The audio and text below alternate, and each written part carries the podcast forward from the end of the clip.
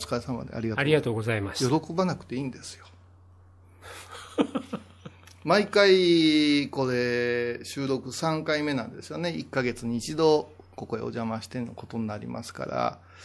その時に結構間が空いてオンエアなんですよ。うん。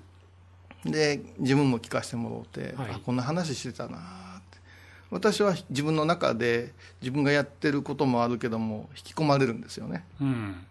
でい毎回こう撮った後にこう前澤さんに「誰が喜びますかね?」とか「誰に受けますかね?」って言ったら今日もね「喜ばれなくてもいいんじゃないですか」って言われてえラジオそれでええんかなって思ったりもしましてねうんもう全然なんなんて言うたらいいの？ねアンヤコードみたいですもん。あ、アンヤコードしたことあります？ないです。湯河山少年自然の家であるんですアンヤコードおー目隠しされてうん。森の中にうん。木と木の間に竹のような平均台のようなものを延々くくりつけてロープ一本で目隠してこう行くんですけど死ぬほど怖かったんですようん。それ、いい子供の頃ですか？えっとね小学校6年生の時にはうん。山の学習いうのがあって、うん5年生がうんと海の学習で渋川だったんですね、海の学習はもうカッターこぎが鬱陶しかったんです先生怖くてうん。むちゃくちゃ怖いんでオールで叩こうとするからね まあ昔の話ねね。でまあその山の学習のクライマックスがアンヤコードうん。アンヤコードなんていう言葉ってそんなし文学の小説みたいなもんじゃないですか。うん。でねなんやこれはとかさダジャレ言いながらやるんですけど 恐ろしく怖いんですよ。うん。足がつかない滑る、で後ろでギャー言うたら自分が持ってたロープがピーンと張ったりするわけ。で落ちた誰か落ちた。そして全く外が見えないんですよ。なんかあのこの時間なんか楽しいアンヤコードみたいだなと思うんですよ。方向さえ分かんなくなるんですよ喋ってて。うん。どこへ向かうんかな東かな西かなみたいな。いや、もうオープンエンドですから。オープンエンド。オープンエンド。いや本当難しいねこれは、あうん、で最初考えてたんですよ。美術の話とうん。密教の話のバランスとか。うん。もう聞いてたらえ美術が多いかな？喋ってたら密教が多いかな？なんて考え出したらうん。ぐにゃぐにゃになってますよね。うん。陽光の中で。うん。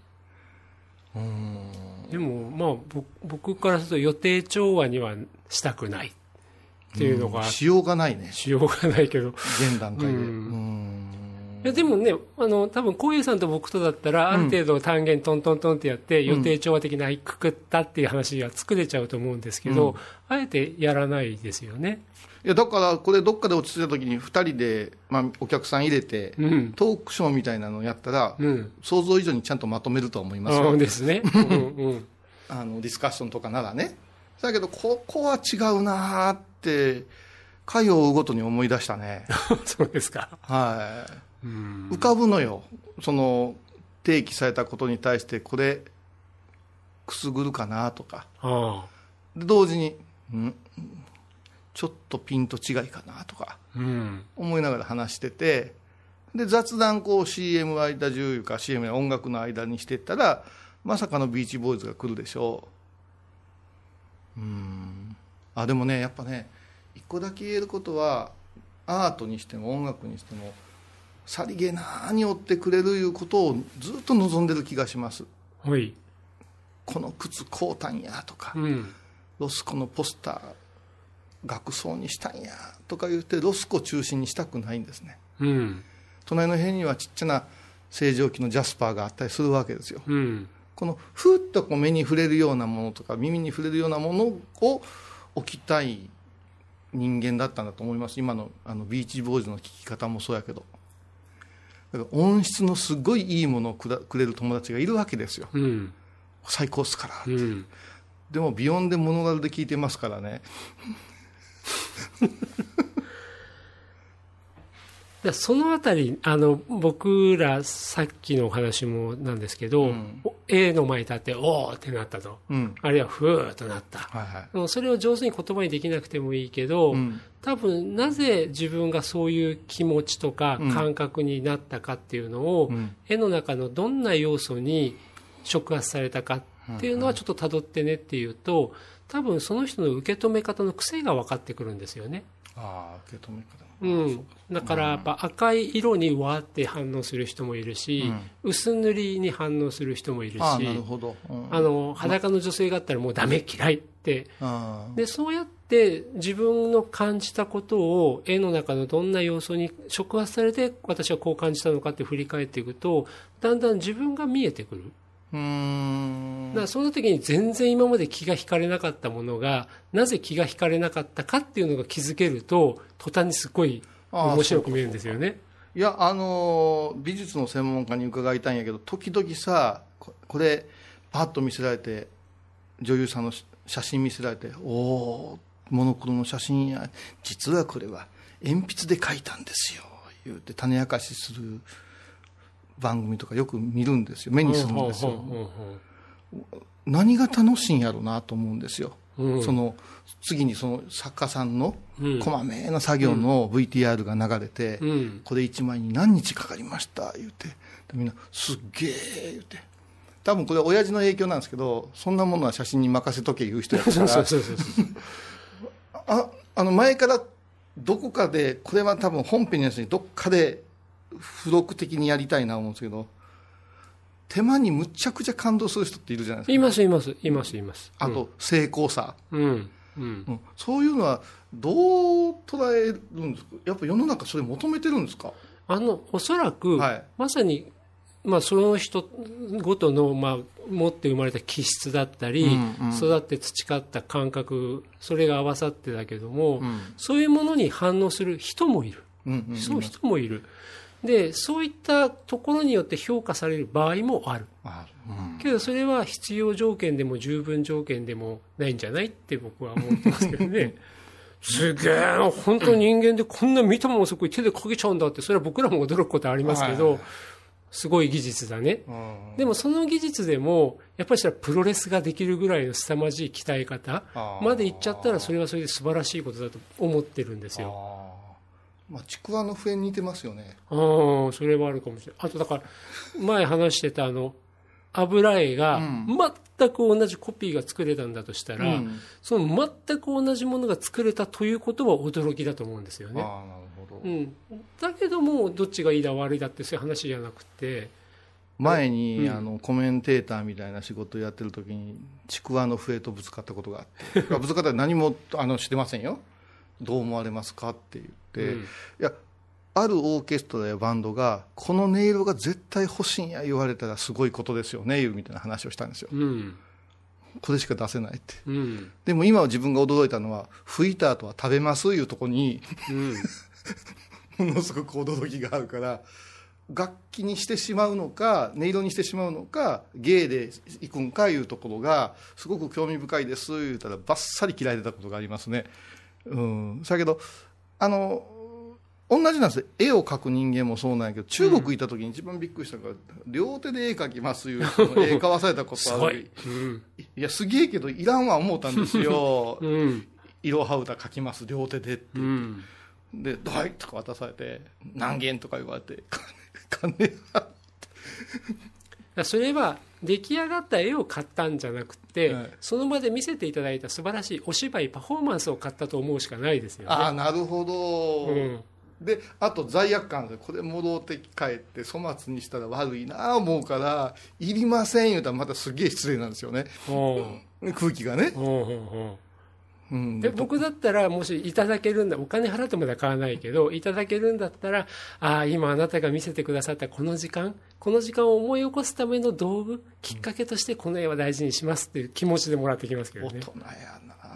口に出さずに気持ちでもらえるってすげえわ。口にまでは私出せるけど心がそうはならんいらんわ。あの今日冒頭のあのね収録前のカレンダーの話っていう私カレンダー作るでしょ、うん。でみんな喜ぶ思うとったんですよ。うん。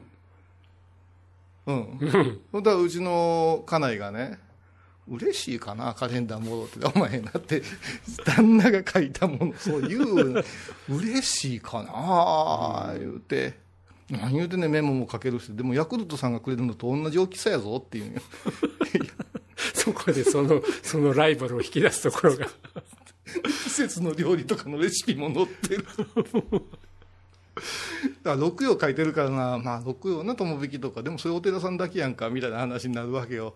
そう考えた時に最近差し上げる時にね前澤さんカレンダーいりませんよね言いながらこう出すっていう、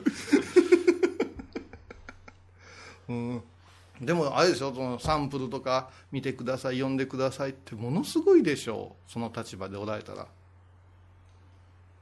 えかカレンカレンダー？いやいや本でも資料でも。ああいいただきますね。ああだからそういうふうなおおらかな気持ちが養われるんかな。だだからといって全部は全部取っといたりしないでしょうああ。ということがありますよ。全然喜んでませんねとか言われるんですよ。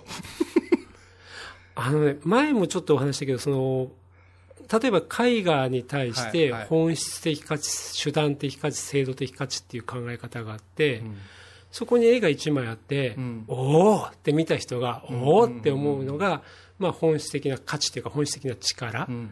だけどうーんこの絵はあの大きいから人が呼べるとか申し訳ないですけどカレンダーで言ったらば、うんうんあのここにあのあのなんか季節のなんか歳時期のなんか一言が書いてあるとか、うん。それが手段的価値。使用するのにいい価値っていうかな。ああそうかそうか。手段的価値ねうん、あのだからはい。例えば美術館だったらうん。観光客が呼べるっていうのを例えば国の方とか行政の方とか考えるのがまさに使えるああそうか価値そうかそうか。で最終的にはコナンに負けるよね。っていう。ね。であともう一個が制度的価値って言って僕らみたいな研究者がこの作品はこういうところでいいんですよと。ああなるほど。パッと見た時におおとか思わないけどこの作品ってねうん。この人19歳で死んで生涯に3点しかない作品の1点なんですって言われたら,、らさっきの作品見てもわからないけどその周辺情報がわかると、まあおおって思わせる力。そうん。この3つが多分ないまぜになって作品ってあるじゃないですか。そうやね。だからそれを知ってる柳沢さんが観光でたくさん人が訪れるお寺なんかのプロデュースしたら面白いでしょうね。はい。いやここの11面観音さんよかったもう感動しましたよ言うてたらそのポストカードくれたりクリアファイルくれんねんちそれいらんね。ん それはいらん。そ粗末になるから。うん。それからうん。あご住職ですね。うん。じゃあこのお線香。線香もいるそこで炊いてる線香やったらもらう。うんね申し訳なさ程度のさお香やったら違うよね。観音様思い出せる香り。うんうんうんねあの女優さんの香りと一緒の香水ですよと一緒なんやけども、うん。全く違うものを手土産に渡そうとするんですよ。うん。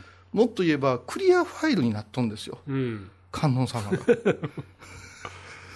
使うに使えん捨てるに捨てられへんっていう、こういう観点から、うん柳沢さんがこのお寺におお参りしてありがたかったなあいうようなプロデュースしたら面白いなって今一瞬思った。ありがとうございます。したくなさそう。いやその前に、うん。そういう美術館作んなきゃって僕思っちゃうわけですよ、はうん。だから人にこうなんかね偉そうにしたかぶって話してるけあど、ーうんうん。まさに人に伝えてることを我が身に照らし合わせて、うん。大原美術館がそういう場所であるかなだからやっぱり本質的価値人々が作品の前に立ってはあっていうところをまず捨てないで、だけど倉敷の観光の一つの目玉としては頑張らざるを得ない。そのバランス取ってっていうのをまず自らがやれないで人のことあんな言えないなと今のお話を聞いて思ったわけです。すげえ不敬な一本取られて終わってしまうんか、全然よくないよ。もうん、いやまあそうですよね。本当に価値を見てくられる方と、うん。安いからちょっと見ていこうやいう人と、う、うん、観光地ってそれありますもんね、うん、なんかでもね、あのきっかけとして有名なとこなのよ、うん。初めて人生で美術館入ったっていう50代60代の男性がいてもいいと思うんですよ、うんうんうんうん。そういう人があ有名だからで入っていただいてもいいけどもうまさに中に入ったらなんだかわからんし僕は全然知らんけどもなんかあの絵の前にいたらほっとしたなってなったらもうそれでいいそれがもしかしたら次のステップへの入り口かなと思って。あのこれでもよいしょじゃないですけど、うん。よその美術館いろいろ行きますよね。最近できた美術館もお邪魔することありますけども、そう見た時にあ大原に帰りてえなって思う時ありますよ。うん。あの建物ごと楽しいというか、はいはいはい。それこそ日差しが面白いとか、大きさ希望、うんうん。それから最新技術ではないなあいうあとさ、あのまたどっかで行きたいあるでしょう匂いが、匂い独特のなんか匂いがね、うん、匂いがね、うん。ああのそれが好きですねやっぱしね。だから新しくできた美術館はどうしても制度的な価値、美術館を作っていく我々みたいなものが美術館が核あるべきだとうんか、はいこういういわく因縁のもとストーリーのもとに集めましたっていう作品が増えちゃうからどうしても本質的価値っていうところよりも作り上げられた制度的価値の方が先に出てきちゃうところあるんですよね。あ。収集の違いね、うん、だから大原は言っても、まあ、特に大原宗一郎さんなんて、うーんってうなって、うん。散々見た上で買うとか人の評価をそんなことは知らん。役員にやることじゃとか言ってね。そうやって選んできたコレクションだからだからなんか言葉にはしづらいけどもある一貫性っていうかポリシーがあるっていうのも大きいのかなと思ってますね。お寺的でもありますね。あそうですか。やっぱ改装した人の気持ちこの仏様を迎えたいんじゃで終わりますから、今はどっちかというとみんなに愛されよう思うからいろんな仏様をお連れされてすごいテーマパークみたいになる話はよく聞きますから、ああ大原さんのような和尚さんが昔は多かったんかもしれん 何とも言えません。お師匠さんのところで「うん」ってとも「ふん」って言っちゃまずいかなと思って。ありがとうございます。はい